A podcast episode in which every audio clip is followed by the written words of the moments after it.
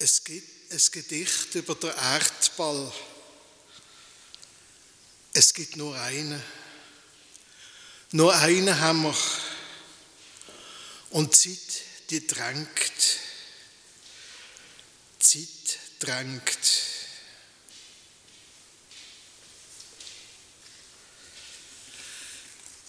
Und jetzt lesen wir zusammen noch auf der Seite 13 am Schluss laut äh, die Seligpreisige, das Landerben steht drüber. Die, die wir haben gelesen, es ist fast noch ein bisschen kleiner als Kirchengesangbuch, die losen einfach. Und sonst machen wir es im Chor. Seite 13, das Landerben. Selig, die nicht siegen müssen, die nicht über ihre Verhältnisse leben, die nicht besitzen wollen, was nicht ihr eigen ist, die nicht ernten, wo sie nicht gesät haben. Selig, die den Schrei der Schlachthöfe hören, die sich an ihre eichenen Geschwister binden die sich an die Abbruchkante der Kohle hinstellen, die dem Krieg ihre Gebete entgegenstemmen. Selig, die sich als Gäste der Erde verstehen, die die Samen aus Licht sammeln, die dem Regen danken, die im Reiskorn den Himmel schauen, Sie werden das Land erben. Auf der Predigtext kommt man auch beim Betrachten von dem Bild vermutlich irgendeinmal. Genesis 1, die ersten zwei Vers, die ersten zwei Vers von der Bibel überhaupt. Am Anfang erschuf Gott Himmel und Erde. Die Erde war wüst und öde und Finsternis lag über der Urflut. Über den Wassern aber schwebte Gottes Geist.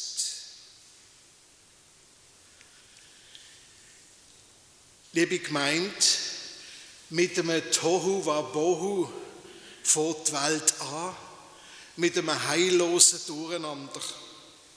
Das ist die Vision, die die Bibel von den Anfang hat. Tohu wa bohu, das ist hebräisch eigentlich, steht genau da und es bedeutet übersetzt ungefähr wüst und öd. Wüst und leer, so wie es die Basisbibel dort übersetzen, würde ich nicht sagen leer, das tönt für mich irgendwie aufgeräumt. Das Gefühl von Leere habe ich am endesten in so supermodernen Wohnräumen, wo alles schon fast klinisch super ist und nichts rumliegt. Und ich selber auch irgendwie Mühe habe, mich gemütlich anzulegen, weil ich ja dann rumliege und da nichts störe. Tohu wa Bohu, Irsal und Wirsal übersetzt der Martin Buber, der jüdische Religionsphilosoph. Alles ist offenbar ein Chaos gesehen. Vielleicht unheimlich komprimiert, weil ja Raum allein schon etwas ist, was ordnet. Vielleicht auch alles auseinandertreibend, wie nach einer Explosion.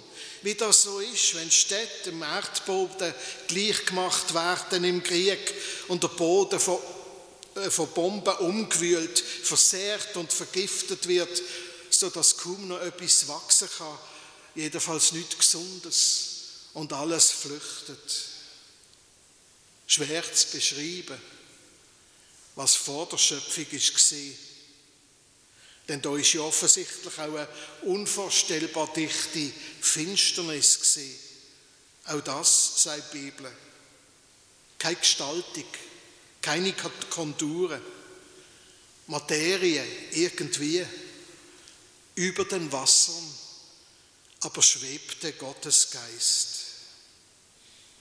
über dem Wasser, über dem chaotischen Wirbel oder vielleicht auch der nöten Fläche von Materie ist etwas, wo ordnet, etwas, wo belebt.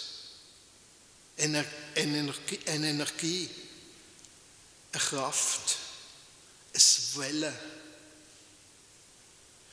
Das erste Bild von der Bibel, es ist schwer zu fassen. Schwer ist es ja auch physikalisch, die Sache mit dem Ursprung zu fassen und das können in Spruch zu bringen. Schwer vorstellbar und darum auch schwer darzustellen. Wüst und öd und finster. Und doch ein Bild voller Hoffnung. Denn da ist alles möglich. Alles.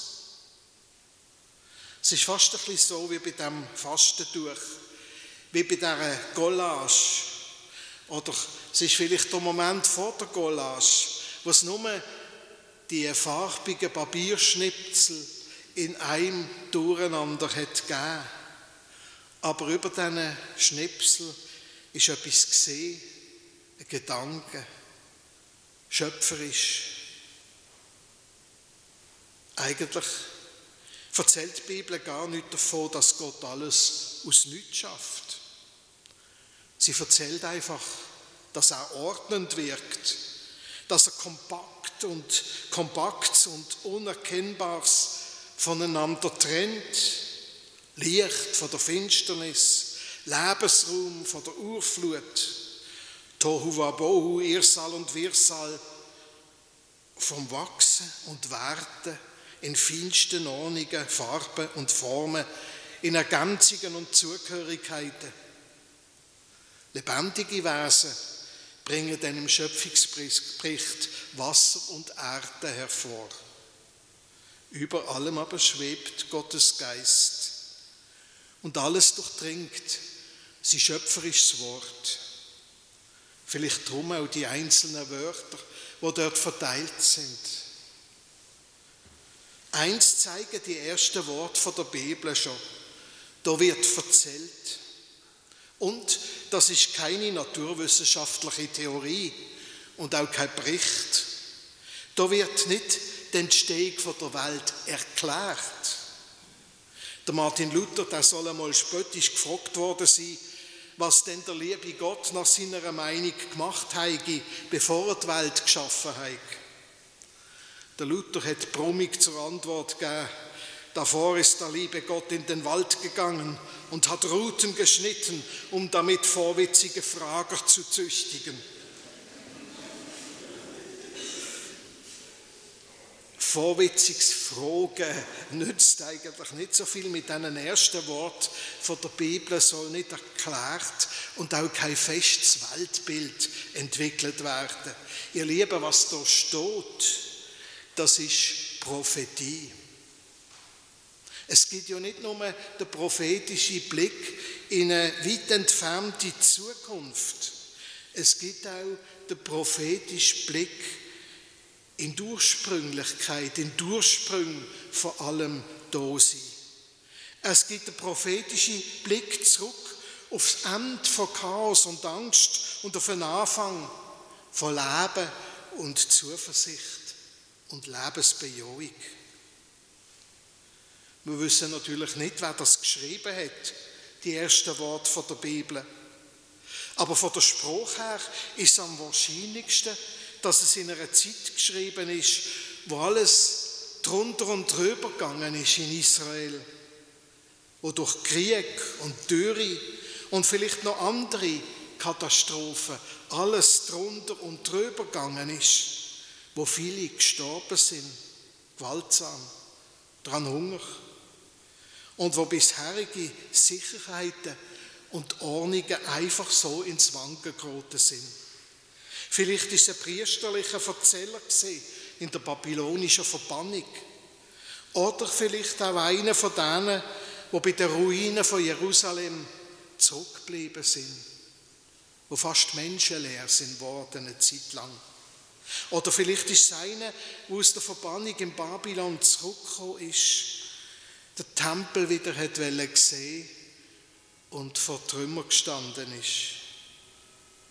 Geschrieben worden, denn wo so viel verloren ist gesehen, wo so viel Irrsal und Wirrsal gesehen ist, wo man Ordnung gesucht hat und Hoffnung und Halt. Da haben sich offenbar Menschen an den Gott erinnert, wo alles geschaffen hat. Wo so viel verloren gegangen ist, haben sie sich erinnert an den, wo durch ihn alles, sogar die tiefste Finsternis, zum Anfang kann werden. Der Geist von Gott. Ruach steht da, ein weibliches Wort. Ruach bedeutet Wind, Atem, Hauch. Ein Wind, wo alles durchdringt, wo alles verändert, wo Stars kann bewegen und wo alles zum Klingen kann bringen. Wind of Change hat die Rockgruppe Scorpions gesungen, wo die Mauer zu Berlin ist gefallen. Sie haben sich erinnert, die Menschen damals in dieser Durcheinanderzeit, am Anfang der Schöpfungsgeschichte. Die haben sich immer wieder erzählt über Jahrhunderte. Die Schöpfungsgeschichte, wo berichtet, wie nach der Nacht der Morgen angebrochen ist, wie nach einem Unwetter die Sonne durch die Wolke gebrochen ist. Dann hat man sich das erzählt und dann hat man Bilder gehabt. Wie ist das mit unserer Welt, unserer Zeit? Hat das Chaos nicht beängstigend zugenommen? Ist da nicht immer mehr Not und immer mehr Angst? Lösen nicht wir Menschen selber so manches aus durch das, was wir Fortschritt nennen? Es ist ein Fortbewegen vom Leben manchmal. Und ist nicht die Basis fürs Luxusleben und der Überfluss von den einen gleichzeitig die Ursache für die Not und den Untergang von vielen Wirtschaftsordnungen, die nicht gerecht sind, wo die Ausbeutung und Zerstörung von der Natur in Kauf nehmen. Solche Wirtschaftsordnungen sind keine Ordnungen, sie sind eigentlich Chaos egal wie sie daherkommen. Sie sind Gegenschöpfung und sie führen unausweichlich ins Tohu Wabohu, wo alles Leben verdrängt. Es geht nicht um Schuldzuweisungen, wenn wir die Augen nicht abwenden dürfen von den Ursachen, von der Klimaerwärmung und vom Artensterben. Es geht um Geld und Geist, würde Gott helfen sagen. Es geht darum, Alternativen zu finden. Das ist nicht nur politisch. Das hat auch mit der Schöpfungsgeschichte am Anfang der Bibel zu tun.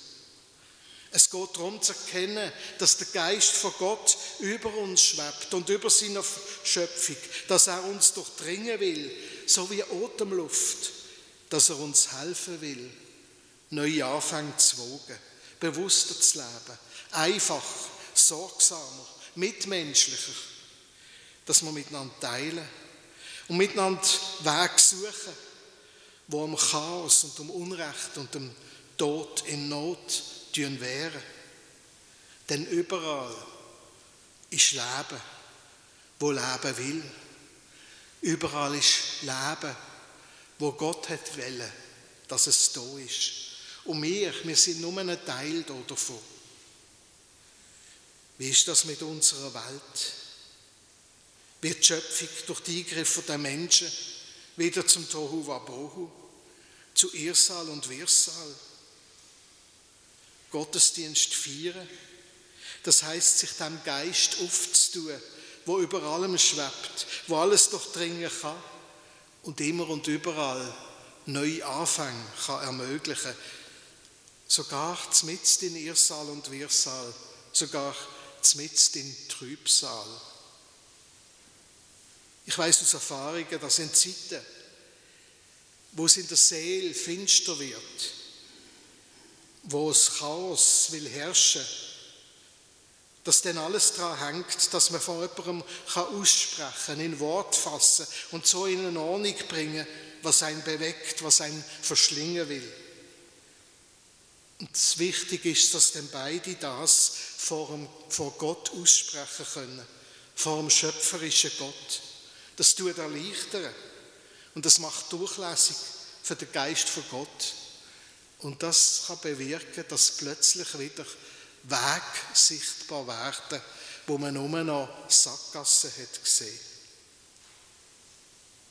Doch es ist im besten Sinne prophetischer Text. Die Erde war wüst und öde, und Finsternis lag über der Urflut, über den Wassern aber schwebte Gottes Geist. Der Blick auf die Ursprünge, wo die Bibel am Anfang macht, der Blick wird zum Halt heute und zur Hoffnung für morgen. Nicht, dass die dunklen Kräfte, die Chaosmacht, eben weg wären. Nicht, dass sie nicht auch da wären. So nüchtern und realistisch ist die Bibel, dass sie schon im zweiten Satz von dieser Macht redet. Aber der zweite Satz, der macht der erste nicht ungültig. Am Anfang erschuf Gott Himmel und Erde. Wo Gott uns findet, wo Gott uns berührt, wo wir das zulassen, da ist immer Anfang. Wo der Geist von Gott schwebt und wirkt, da allein fängt Neues an. Glaubst du das? Und wie lebst du, wenn du glaubst? Amen.